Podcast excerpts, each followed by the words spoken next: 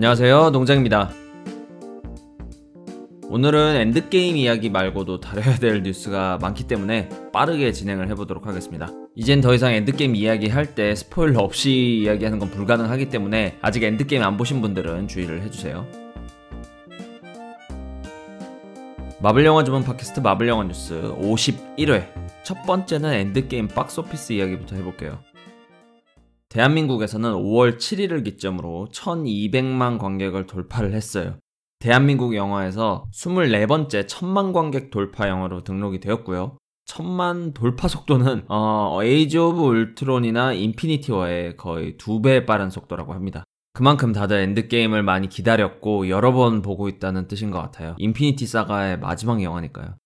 전 세계로 시야를 넓혀봐도 그 기세는 비슷합니다. 현재 시점에서 벌어들인 돈은 5월 8일 기준으로 2.3 billion 달러, 우리나라 돈으로 2.7조 원을 벌었고요. 이 금액은 지금까지 영화 역사상, 전 세계 영화 역사상 개봉한 모든 영화를 통틀어서 2위에 해당하는 금액입니다. 즉, 인피니티 워를 넘어서 스타워즈 깨어난 포스를 넘어서 타이타닉을 넘었습니다. 아바타만 넘으면 역사상 모든 영화 통틀어서 가장 흥행한 영화로 기록이 되는 건데 과연 넘을 수 있을지 궁금하네요. 그래도 전 세계를 그렇게 뒤흔들었던 타이타닉의 흥행을 넘은 걸 보니 감격스럽긴 합니다. 마블 영화가 아카데미상을 휩쓸 정도로 작품성을 그렇게 인정받는 장르는 아니지만 상업 영화로서는 두말할 것 없이 역사에 남을 프랜차이즈라는 건 인정해야 될 것 같아요. 청취자 여러분과 저는 지금 영화 시장의 역사적 순간을 함께하고 있는 거예요. 어, 의미가 아주 크다고 생각을 합니다. 아직 개봉 3주차에 이 정도인데 최종 성적은 과연 어떻게 될지 지켜보도록 합시다. 다음은 스파이더맨 얘기인데요. 엔드게임이 한창 지금 상영 중인데 며칠 전에 딱 하고 스파이더맨 파프롬 홈 두 번째 트레일러가 나왔어요. 마블의 마케팅은 정말 정신을 못 차리겠습니다. 예전 예고편들과는 달리 엔드게임 스포일러가 직접 어, 포함된 내용이라 흥미로웠습니다. 이전 트레일러와 가장 다른 점은 역시 아이언맨의 죽음이 크게 부각되었다는 겁니다. 어, 저세상 사람이 된 아이언맨을 추모하는 그 수많은 벽화, 촛불 등이 보였고 토니의 빈자리를 슬퍼하는 피터와 해피도 나왔죠. 왠지 아이언맨의 빈자리를 피터가 어, 채웠으면 하는 뭔가 그런 방향으로 예고편이 진행이 되는데 과연 소니가 주도권을 갖고 있는 스파이더맨을 마블 스튜디오가 어, 그런 캐릭터를 중심으로 내세울까 약간 의문이 들긴 하지만 분명한 건 더 어른으로 성장하는 피터를 볼 수 있을 것 같습니다. 재밌는 건 인피니티 워의 아이언 스파이더맨 수트를 입은 스파이더맨이 나왔다는 거예요. 어, 저는 아이언 스파이더 수트가 너무 세니까, 너무 강력하니까 나오지 않을 것 같았는데, 대신 초반에만 나오는 것 같습니다. 뉴욕에서 본격적으로 활동할 때는 아이언 스파이더 수트를 입고, 유럽으로 수학여행 갈 때는 보통 스파이더맨 수트 플러스 닉 퓨리가 주는 잠입용 검은색 스파이더맨 수트. 이렇게 세 개가 나올 것 같습니다. 미스테리오와의 대화도 조금 공개가 됐는데요. 정황상 미스테리오는 아군으로 활동을 하는 것 같습니다. 물론 빌런이겠지만, 뭐 제 생각이지만, 물론 빌런일 것 같지만 트레일러에서는 미스테리오와 스파이더맨이 힘을 합쳐서 엘레멘탈 3명을 상대하는 그런 구도로 그려지고 있네요. 이 둘을 돕는 마리아 힐과 닉 퓨리도 나오고요. 닉 퓨리와 마리아 힐이 새로운 쉴드를 만드는 건지 좀 궁금해지네요. 제가 엔드게임을 보고 나서 아, 이제 끝난 건가 같은 허탈감이 약간 있었는데 스파이더맨 두 번째 트레일러의 아이언맨 추모 벽화 등을 보고 원조 어벤져스가 없는 세상은 어떻게 펼쳐질까 같은 호기심이 다시 이렇게 스멀스멀 올라오기 시작했습니다. Phase 4가 정말 기대가 되기 시작했어요. 그래서 이미 엔드게임 보신 분들은 스파이더맨 트레일러 꼭 보시고요. 세 번째 뉴스는 새로운 마블 드라마 소식이에요. 드라마 소식 오랜만이죠. 스트리밍 플랫폼 훌루에서 고스트라이더 드라마와 헬스트롬 드라마를 각각 제작한다고 발표를 했어요.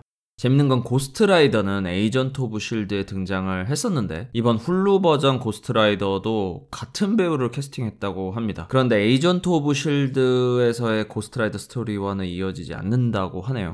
약간 헷갈리기는 하는데 soft reboot라고 생각하면 될 것 같습니다. 배우만 똑같고 스토리는 다르게. 그리고 헬스트롬. 고스트라이더는 그렇고 헬스트롬은 제가 잘 모르는 캐릭터라 검색을 해보니 고스트라이더 코믹스에 등장을 한 캐릭터더라고요. 사탄의 아들이라는 무시무시한 설정인데 제 생각에 고스트라이더 드라마와 헬스트롬 드라마 각각 따로 방영을 한 후 이 둘이 합동으로 나오는 드라마 시리즈나 아니면 디즈니 플러스 오리지널 영화가 나오지 않을까 그렇게 추측을 합니다. 왜냐하면 훌루도 디즈니가 대부분의 지분을 보유하고 있거든요. 마블의 모든 컨텐츠는 정말 어, 기승전 디즈니 플랫폼으로 가지 않을까 싶네요. 아무튼 좀 뜻밖의 소식이었지만 고스트라이더 헬스트롬 드라마 기대가 됩니다. 저번 주 마블 영화 뉴스 50회에 이어서 엔드게임 스포일러 토크를 할 건데요. 아직 안 보신 분들은 진짜 여기서 멈춰주시면 됩니다. 저번 일요일에 엔드게임 2회차를 봤고 2회차는 2D로 봤어요. 어, 2회차는 좀 더 차분한 마음으로 스펙타클보다는 디테일에 집중하고 싶은 마음에 2D로 봤는데 역시 2D와 3D IMAX는 차이가 있는 것 같아요. IMAX는 영화의 장면이 너무 생생해서 오히려 전체 이야기보다는 생생한 object 예를 들어 영화 초반에 토니와 네뷸라가 우주를 떠돌다가 토니가 조종석에서 이렇게 자잖아요. 2D로 이 장면을 볼 때는 아 토니가 지쳐서 잠드는구나 같은 그런 느낌만 들었는데 3D IMAX로 볼 때는 아 토니가 지쳐 잠드는구나. 와 조종석 의자랑 스크린 디테일 봐봐. 진짜 같네. 와 바깥 우주 봐봐. 진짜 우주에 온 것 같네 같이. 어 훨씬 생생하지만 그만큼 감상하는 시간이 약간 분산되는? 어 그런 느낌이 있었어요. 아무튼 2회차를 보면서 새롭게 기억나는 장면 어, 이야기를 해볼게요. 가장 기억에 남는 거는 마블 시네마틱 유니버스 여러 그 과거를 넘나들면서 관객들이 과거 회상을 어느 정도 할 수 있다는 점이 그게 너무 좋았어요.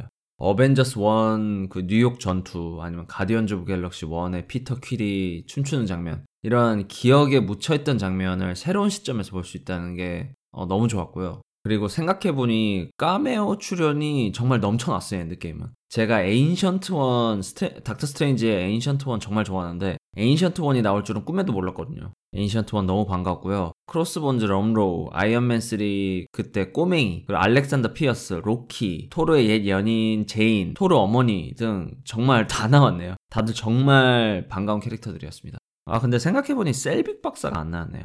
아무튼 다음 장면은 헐크가 어, finger snap 한 후에 호크아이 아내 로라가 호크아이 폰으로 전화를 하잖아요. 그때 스마트폰 OS가 안드로이드였고요. 다음은 마지막에 타노스와 아이언맨이 gauntlet 뺏기 할 때 있잖아요. 그때 저는 토니가 gauntlet을 타노스에게서 뺏었다고 생각했는데 그게 아니라 타노스에게 gauntlet을 줘버리고 stone만 싹 빼내는 거더라고요.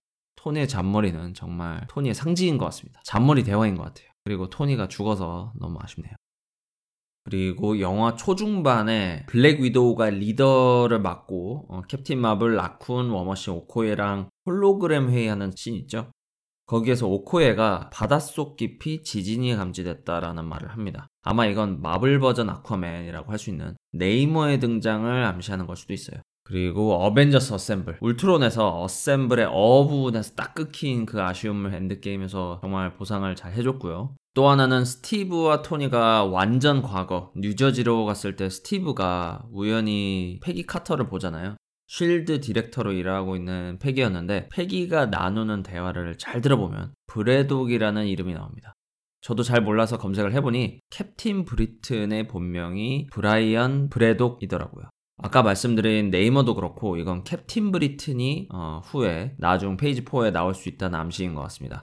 마치 울트론에서 와칸다 암시를 했던 것처럼요. 제 생각엔 미국인 캡틴 아메리카라는 영웅을 탄생시킨 걸 보고 영국에서도 미국에게 질 수 없지라는 마음으로 캡틴 브리튼을 만들어내는 이야기가 아닐까 어, 추측을 합니다. 정말 파도 파도 계속 이야기거리가 있는 엔드게임이었습니다. 다음 주에 계속해서 파보도록 할게요.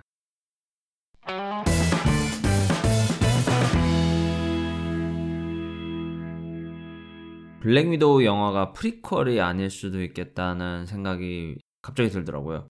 엔드게임 마지막에 캡틴이 인피니티 스톤을 과거의 각 위치에 돌려놓잖아요. 그 돌려놓을 때 과거의 블랙 위도우가 그 미래의 캡틴을 만나면서 운명이 살짝 바뀌면서 우리가 아는 블랙 위도우와는 다른 블랙 위도우로 영화가 진행될 수도 있겠다. 이런 뭐 망상을 해봤습니다.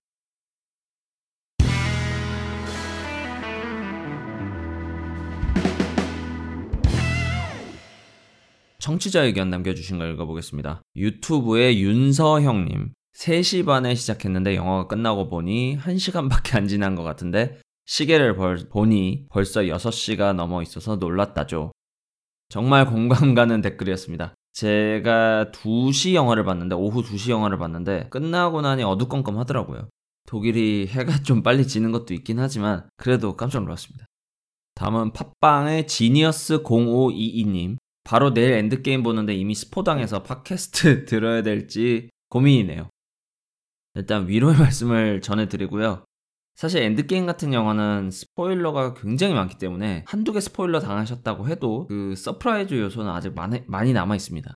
그리고 요즘에는 스포일러가 아닌 스포일러도 많이 보이더라고요. 이게 무슨 얘기냐면은 인피니티 워 때 캡틴 아메리카가 죽는다는 스포일러가 있었는데 은근히 믿는 사람들이 많더라고요. 스포당했다고. 하지만 뭐 스포일러도 아니죠. 그냥 구라죠. 인피니티 워때 캡틴 멀쩡했으니까요. 그래서 저는 누군가가 이제 어디선가 스포가 들리면은 그냥 다 구라라고 생각을 합니다. 다 구라라고 생각을 하면은 어 정작 영화 보러 갈 때 별로 그 구라들이 기억이 안 나더라고요. 아무튼 댓글 5월 5일날 달아주셨는데 어, 엔드게임 재밌게 보셨기를 바랍니다. 다음은 남자 춘향님. 발키리가 탔던 말은 유니콘이 아니고 페가소스가 아닐까요? 잘 들었습니다. 아 그러네요. 유니콘은 이마에 뿔이 달려있죠. 하지만 발키리가 탔던 말은 뿔은 없고 날개가 달려있죠.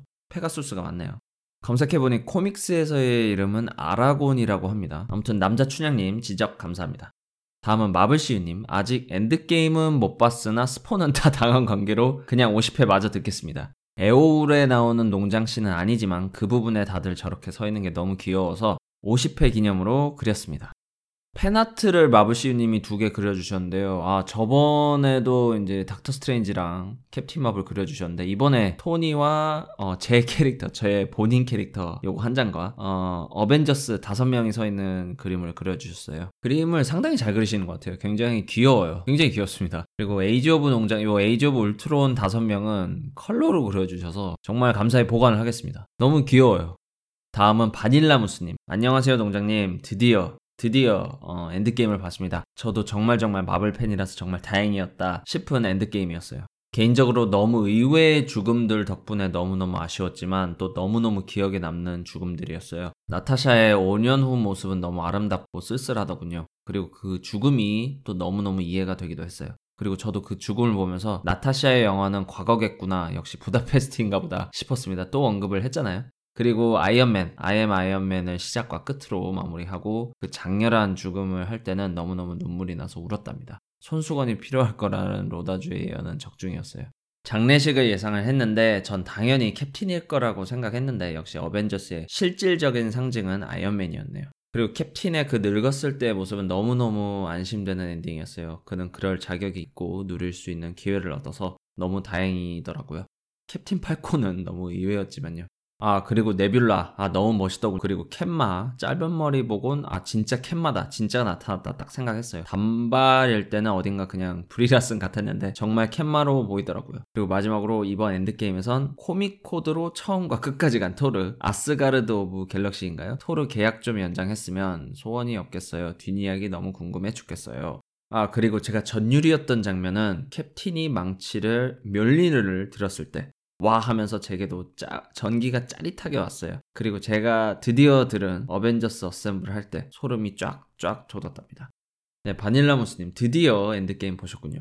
이제 스포 얘기 마구마구 해드리겠습니다. 일단 블랙 위도우 얘기를 하면은 저는 엔드게임에서의 블랙 위도우가 굉장히 멋있다고 느낌이 와서 끝까지 그 처절한 싸움을 함께 했으면 좋겠다 같은 생각을 했었는데 죽어서 좀 아쉽기도 하고요.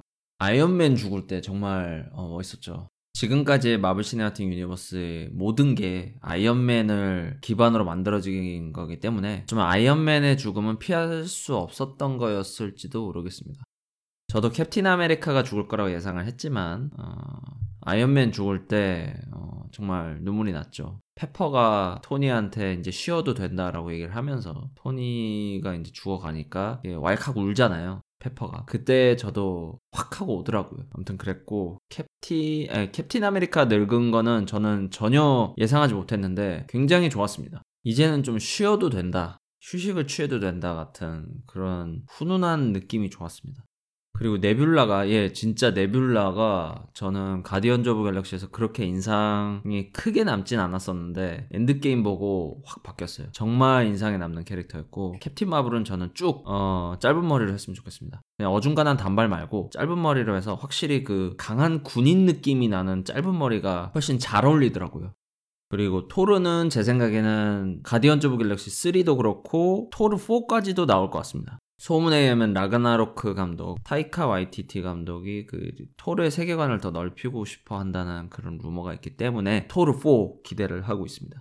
그리고 저도 그 캡틴이 묠니르로 타노스의 턱을 팍 날릴 때 그리고 넘어진 타노스한테 번개를 내리꽂을 때 진짜 멋있었습니다.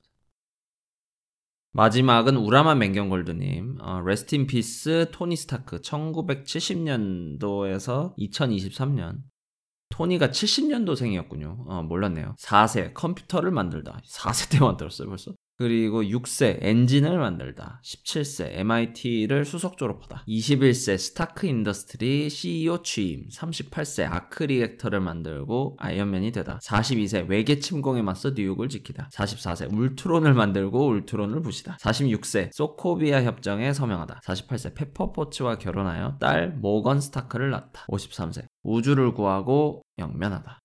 토니 스타크의 인생 역사를 한눈에 볼 수 있게 정리를 해주셨네요. 여기서 하나 의문이 드는 건 과연 울트론 프로그램을 성공을 만약에 시켰다면 인피니티 워 때 타노스 군단을 막을 수 있었을까요? 제 생각엔 Phase 5나 뭐 Phase 6나 이때 토니 스타크가 실패한 울트론 프로그램을 자기가 성공시키겠다 이런 캐릭터가 나오지 않을까 싶습니다.